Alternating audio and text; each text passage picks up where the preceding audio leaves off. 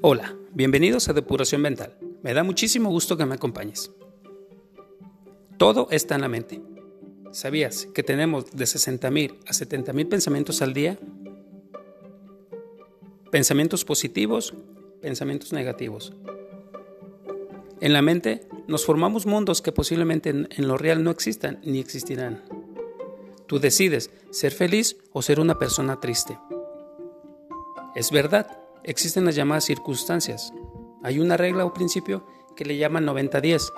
Esto quiere decir que el 10% de lo que te pasa en la vida es algo que no puedes evitar.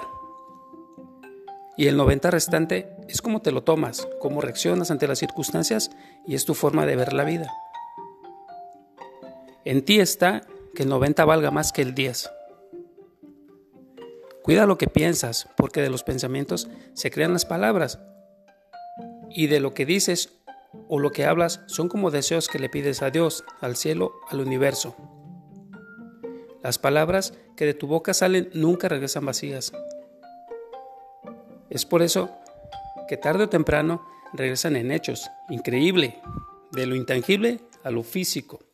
Entonces piensa y colócate frente al espejo y con voz fuerte y segura repite. Soy increíble, soy grande, soy fuerte yo puedo. Si voy, es porque voy por todo.